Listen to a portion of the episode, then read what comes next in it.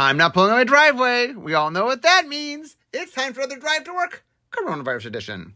Okay, a couple weeks ago, uh, I did my fourth in a series on um, uh, what I call R and D vocabulary, and so today I'm going to continue with number five of the series um, and uh, do the rest of the article, the latest article where I bring up things. So uh, if you don't know what I'm talking about, uh, R&D uses a lot of lingo. This is this whole series of podcasts. This is the fifth in the series called R&D vocabulary. Um, I just talk about different terms to use. I explain them. I talk about where some of the terms come from. But anyway, it's just me talking about a lot of vocabulary we use. Uh, uh some of this is official magic. Some of this is sort of slangy. Uh, but anyway, let's get to it. So first is enabler. Uh, so that's a design term we use when we talk about something that helps a certain strategy. Um, so, for example, a lot of times you have a mechanic or something or a theme in the set, and you need cards that sort of enable that theme to happen. So, a good example of an enabler might be I have cards that reward you when you discard a card, a madness or something. And so the enablers are cards that let you discard cards. Or, you know, maybe I have a mechanic that's all about um, attacking. An enabler might be something that helps you attack or creates things that attack or, you know, enablers are just cards that sort of help you do what the set wants you to do. And when you're building a set, you need to not just build the things that are doing it, but the things that are sort of happening or enabling those things. Next, fire. So fire is an R&D philosophy that stands for fun, inviting, replayable, and exciting. It's just the four attributes that we're supposed to keep in mind whenever we make a magic set. Uh, I think a lot of people have taken our fire philosophy and expanded it to mean all sorts of things that aren't really what it means. Uh, it really, the main point of it is, hey, whenever we make a set, look, there's basic things you have to remember that yes, you want your set to work. Yes, there's lots of things you're, you're concerned with, but at the core of it, it needs to be fun. You know, you, you want players to enjoy playing it. It needs to be inviting. We want people to like look at and get excited and, and want to play it. It needs to be replayable, meaning it's a game. It wants to be something that, that doesn't get boring if you play it too many times. You want it to, to be a, a, strong, good game that you can keep playing and be fun. And finally, you want to be exciting. You want something that really gets people, you know, jazzed up when they play and, and, and you want exciting moments to happen. So, uh, and you want people to be excited when they see the car. So anyway, um, those are things, uh, that we keep in mind. Um, anyway, a lot of people, once again, like uh, we will introduce concepts and then people like attach a lot of things to those concepts. And that is what fire means. It's just keeping the basics in mind of what we want every set to do. Okay, flavor word. Uh, these were introduced in Dungeon Dragons, Adventures in the Forgotten Realm.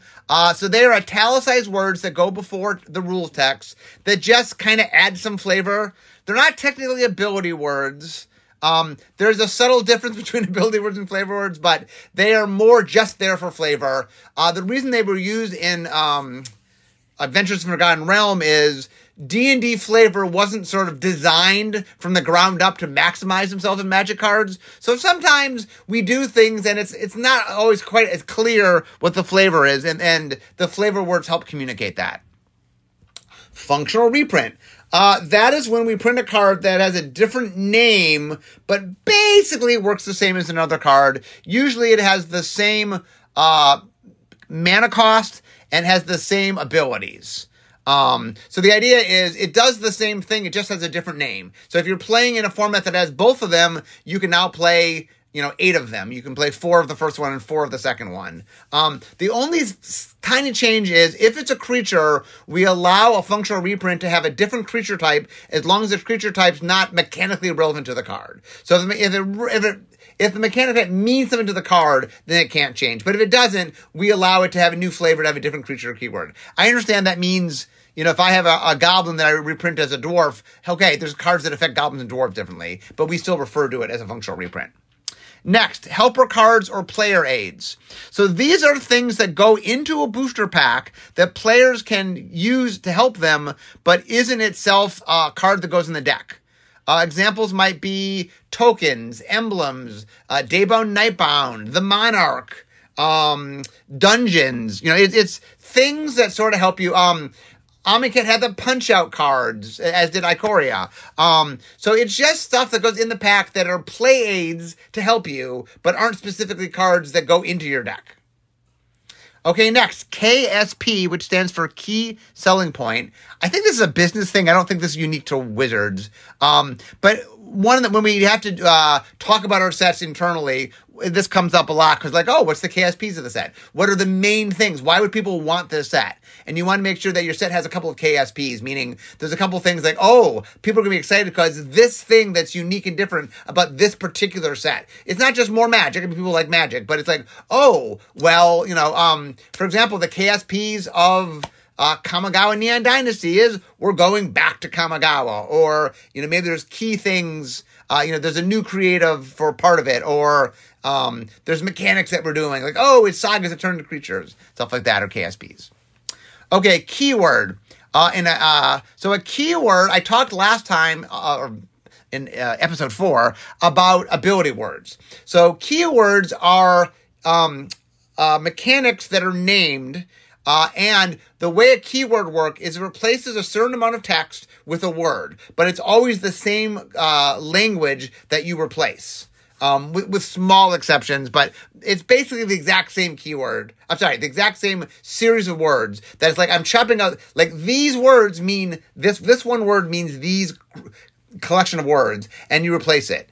Um, keywords, unlike ability words, can be mechanically referenced. So I can say all creatures with blah and name a keyword. A keyword action is a keyword that's a verb and represents a specific effect. Uh, examples of keyword actions would be create, fight, die. Um, usually they're things that happen.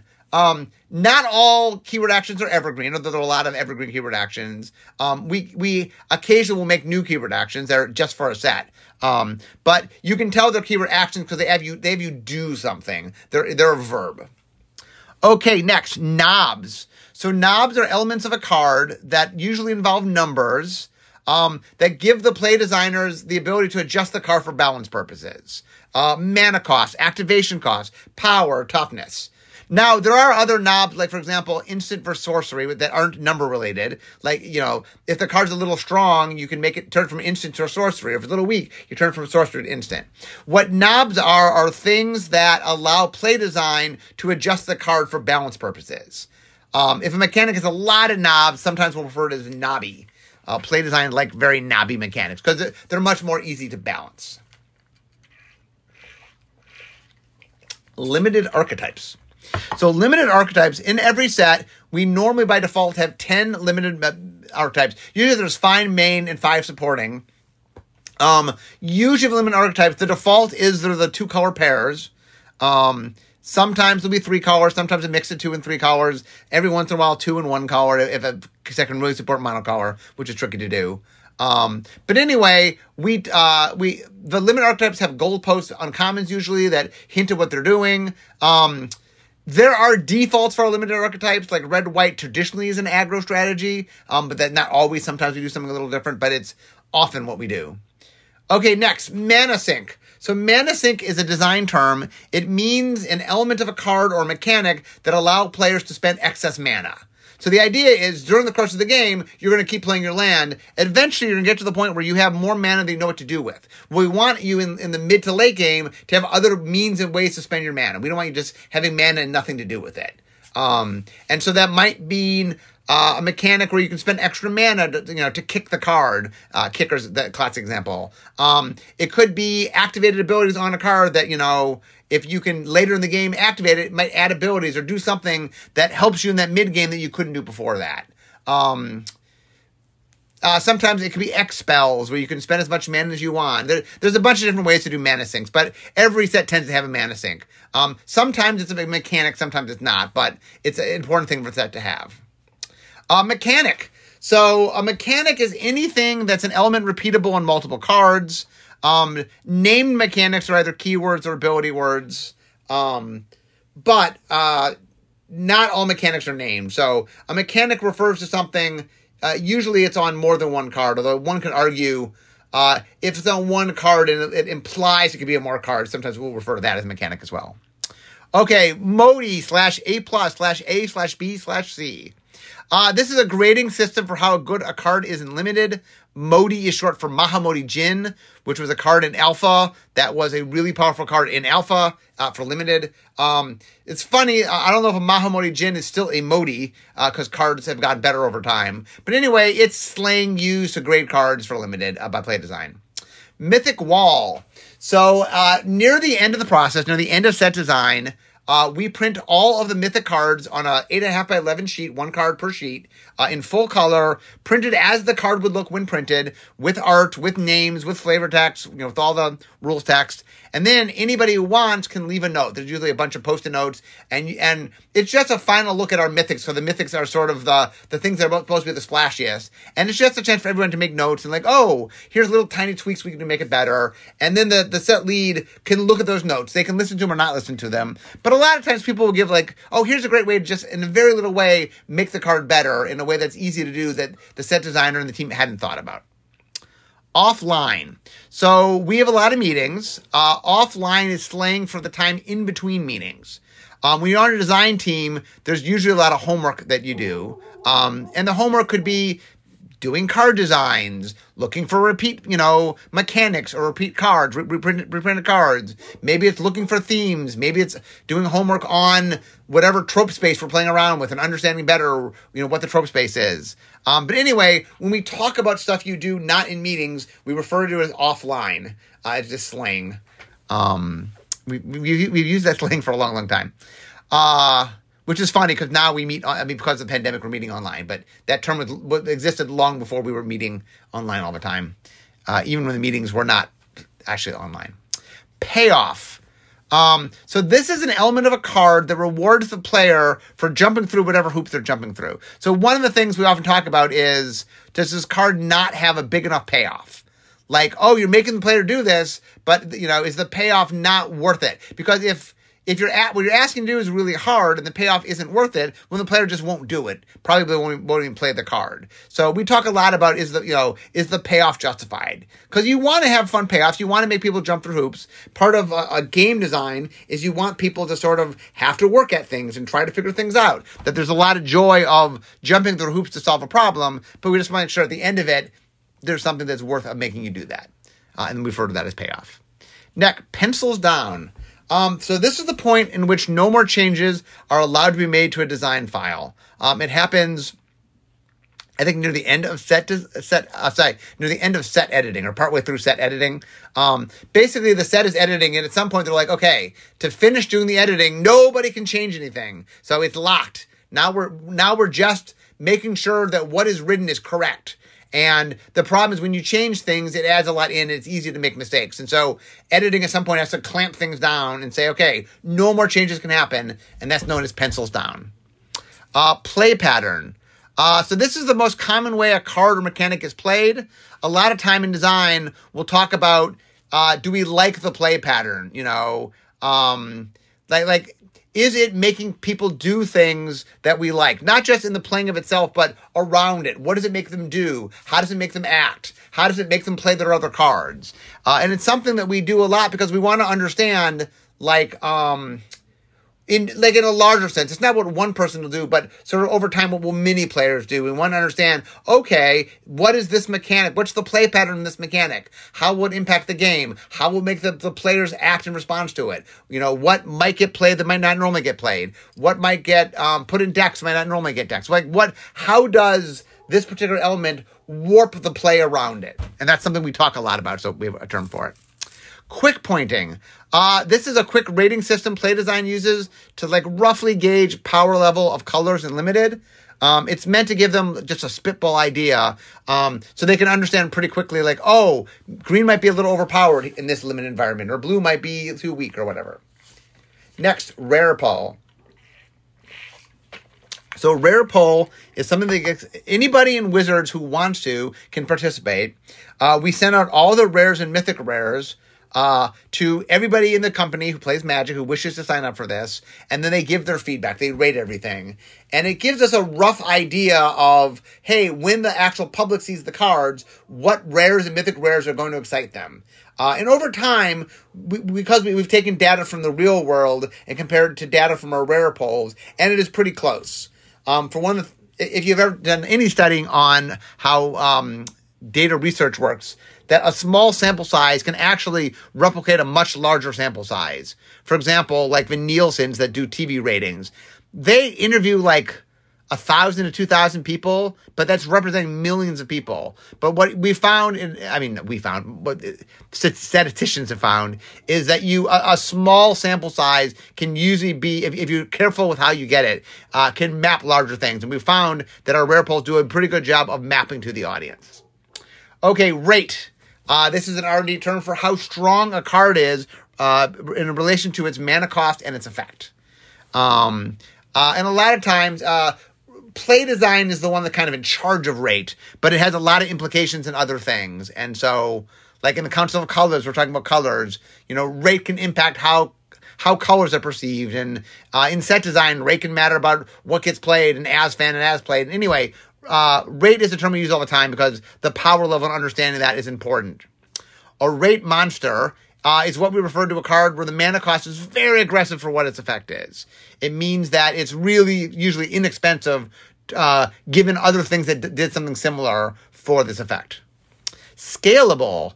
So this talks about an effect that can have different levels, uh, usually tied to a number. So, um, for example, an X an X spell is a scalable effect, right? Because you can spend different numbers on X. Or maybe you have um, like the shrines from the various Kamigawa sets uh, usually scale. Like the more you know, that this effect is based on how many shrines you have. Uh, we'll do scalable effects and tribal effects all the time, like based on how many goblins you have or elves you have. Um, we do scalable effects. Every set has scalable effects in it, so we do them so much that we we know what the scalable effects are. So if you say I need a scalable effect at this rarity in this color, I can just spit them off for you because we do them all the time. Sket, uh, set skeleton. Uh, this is a tool used by design to monitor the needs and contents of a set. I have posted two different articles. Uh, if you look on my um, nuts and bolts last year in 2021, uh, I think my uh, nuts and bolts article was, was my latest article on set skeletons, in which I provide a skeleton that R&D actually uses. Basically what it is, it says, okay, as a default, you know, uh, white common one should be a one drop creature. White common two should be a two drop creature. And it gives rough outlines of what a set needs. Now, given it's the starting point, things will, as we make the set, things will change. You're not, it's not like CW01 can be nothing but a one drop, but there usually is a one drop white creature in the set, and it's representing that, that normally exists. Um, and the set skeleton's a really good way to sort of get a rough idea of where things are as you're filling things in, and it helps keep you from forgetting, oh, whoops, I didn't put in my giant growth, eh, green common or whatever. Um, signpost uncommon, I, I referenced this earlier. Uh, signpost uncommon, uh, usually it's a 10 card cycle, um, usually with two color pairs, because two color pairs are our default, saying, hey, this is what green blue is up to in this draft environment. Um, so if you draft, usually they're gold cards and they represent the, like usually they are the colors of the draft archetypes. So if there's 10 two colors, the gold, uh, the um, sign on post commons are two color. Um, but anyway, it really sort of says very loudly, "Oh, you're going to play a white black deck. Well, here's what white black's doing in this set." Um, and so if you get it early, it really helps hold your hand to draft the things you need to play that that archetype. Staple. Uh, these are basic effects that go in basically every set. Um, direct damage, counterspells, discards, giant growths. Um, it's just things we always do. So, like, one of the things, I've talked about this a little bit, but one of the things that you learn the more you do magic design is, I don't know, 85%, 90% of sets are the same. Like, a lot of magic sets, the core, core structure of them is the same. Uh, now, that 10 to 20% that's different radically can change things. Uh, you don't have to change a lot um, to really shake things up. Um, and from set to set, we want the sets to care about different things, like, oh, we're in Zendikar. We want to care about lands and landfall. And, you know, like, we're very focused on lands in a way that we're not other places. You know, we're in Innistrad, it's more tribal focused, or it's more about death, like, because of, of the, the nature of it, you might care more. And there's double face cards, and you know each set has its own sort of um, feel to it. But no matter what, no matter whether you're on Zendikar, on Innistrad, on Ravnica, on Kamigawa, wherever you are, um, there's going to be direct damage spells. There's going to be counter spells. There's going like there's going to be things that just show up every set, and so we might tweak those a little bit. It might be sometimes we add the set mechanic to those effects. Sometime you know there'll have be a little rider that's enabling something, or sometimes it's just a reprint or a, you know a, a nice simple card. It's just it's a counter spell and it's cancel, or it's shock if it's a direct damage spell. Um, but anyway, staples are a key part of making sure that the base effects get done. And so it's just a term we use a lot. Next up, strictly better. Okay, so this is a term. Uh, so one of the big questions is we're talking about two cards. Usually, what strictly better means is card A does something, and card B is does everything card A does but more. So, for example, let's say card A is um, two in a blue for a 2 2 flyer, and card B is two in a blue for 2 2 flyer with ward 1. Well, card B is everything card 1 is, but it's got an extra ability, right? It's got ward, which is j- just upside. There's no downside for having ward. So the idea is, oh, well, card B is just in almost every case better than A. Um, so the uh, one of the what one of the things that's confusing though is um, so for example, I think in my article the example I used was Great Ogre is a two two, no rules text. Goblin Chariot for the same cost is a two two with haste. And the idea is, okay, well, the 2 2 with haste is just better than the 2 2. It's strictly better. But the Goblin Chariot is a goblin, Great Ogre is an ogre. Well, there's a card called Tividar's Crusade. It destroys all goblins. There isn't a card that destroys all ogres. So, like, oh, was being a goblin cause a vulnerability that being an ogre doesn't? Okay, yes. But when we talk about strictly better, it's like in most of the practical cases. Not that you can't come up with something. Magic has many, many cards. You probably can come up with something. Um, but the reason we use it is when you are making cards, a trading card game especially, look, you're going to be hitting a lot of the same ground. I just talked about how you do staples a lot. So look, there's only so many costs and designs for a particular card. So look, we're going to make two R22s and not all R2 R2 is going to be the same as others. It's okay to make a, a set have a 2 R22 with no rules text and later make a 2 R22 with haste. Um, there can be like not every card has to be as equally powerful as every card in existence. Um, there's a lot of different reasons why a card might be in your set. And maybe there's a card at common that's doing something for limited, and there's another card at rare that's doing something for constructed, or you know, like different cards can have different roles. So and, and even then, even if it's just limited, it's fine if in this limited environment red is better at this thing and this other limited it's not as good because and then other environment there's something else going on. You know like we we raise and lower things as we're playing in a set that some things are better in certain environments and worse in others. And so that means at any one moment in time we might make a card that there's other cards we've made before. So we call them strictly betters. What it means to us from a design standpoint is look we're aware this could be like not every card has to be maximized for what it could be. Not every card has to be the best cost it could have that you can have cards in which look there are other cards in other formats in other places that are better but this card for, for whatever reasons is not that and so we are strictly better to talk about hey we've made a card we know that this is better than something we've made before Next, templating. Uh, this is what we refer to the wording of the cards, how the rule text, how we write it so it's properly written. I did an entire podcast on templating with Matt Tabak uh, a couple weeks ago. So if you want more on templating, really it just says, oh, um, for example, let's say I'm going to do a direct damage spell. Uh, the way we do it, the templating would be card name, whatever the name of the card is, deals some number damage to, and you name the target. So it could be um, shock deals two damage to any target. Um, and so templating sort of what templating does is we want all cards that do the same thing uh, to always do the same thing and for the audience to read it and understand it does the same thing. So templating says, hey, when you're doing effect X, these are the words you use to do that, and these are the variables that can happen based on you know whatever you're doing, who you're targeting, this and that. Um, but anyway, templating is a super important part of it. It's a big part of what editing does. Uh, they work with the rules manager. Um, it is what makes sort of the magic of language, as you will, uh, and makes it work, makes it work online for digital, makes it work in, in tabletop. But anyway, we call that templating. Next, top cards, full card, half card, point one card, not a card. So this is a grading system Play Design uses to talk about the chances of being, uh, what chances a card has in standard. A top card means they believe it will be in standard.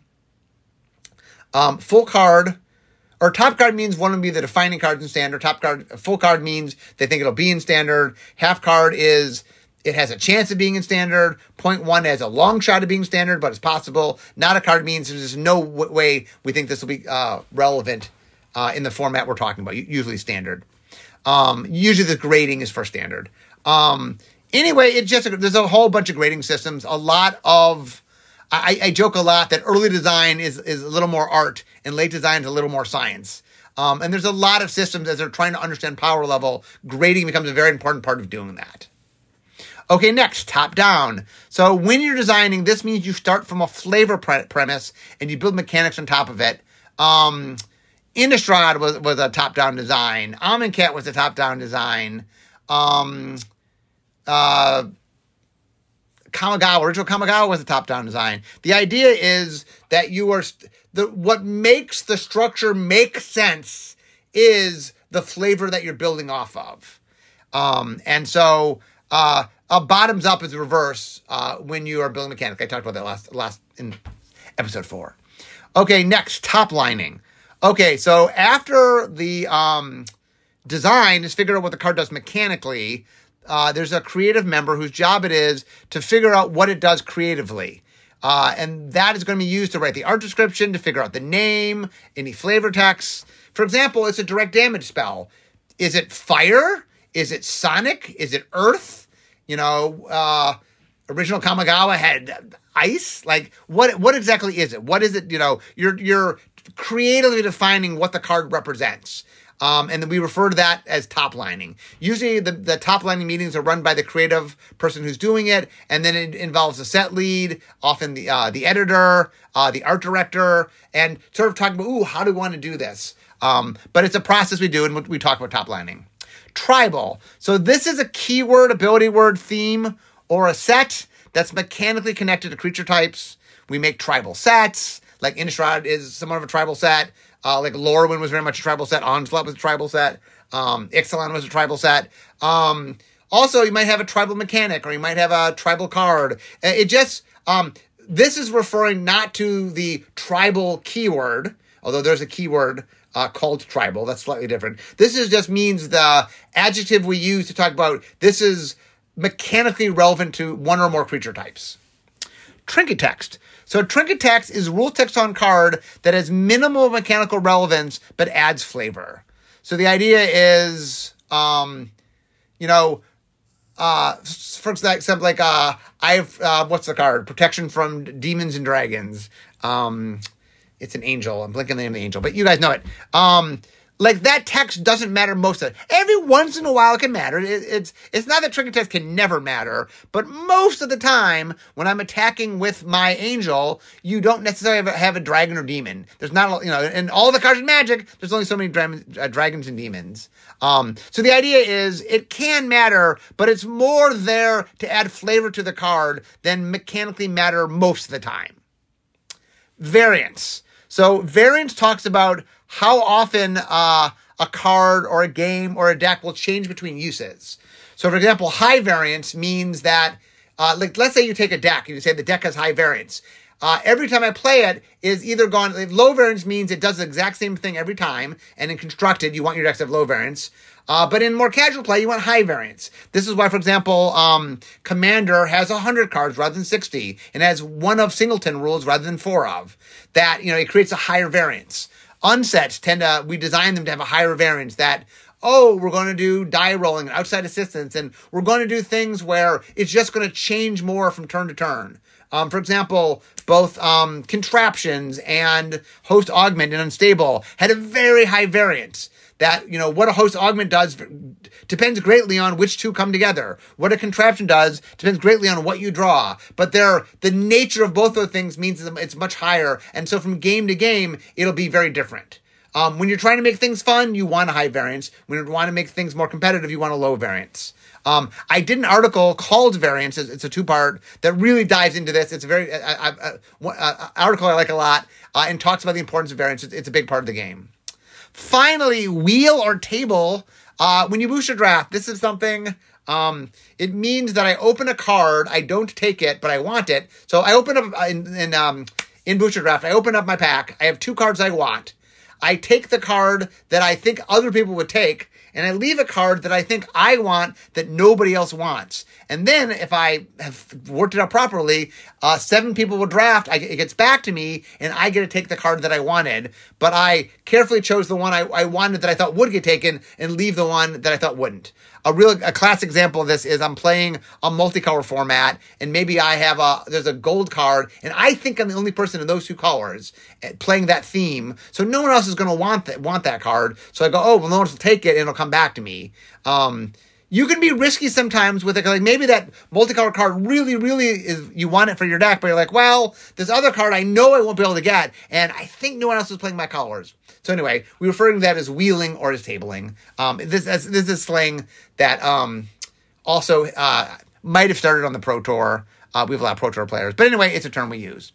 Anyway, guys, that's all for uh, the uh, R&D vocabulary number five. Um, I hope you guys enjoy this. Like I, I, for those that haven't figured this out, I'm a word guy. Uh, I'm, I'm a big believer not only in creating vocabulary, but in spreading vocabulary so more people use vocabulary. The whole reason I did the article that I'm doing these podcasts is I'd like for players to use this, this, this vocabulary if it makes sense in the way you play and how you talk about things. Um, but anyway, that uh, is all the vocabulary I have to talk about. And I can see my desk. So we all know what that means. It means this is the end of my drive to work. So instead of talking magic, it's time for me to be making magic. I'll see you guys next time, guys. Bye bye.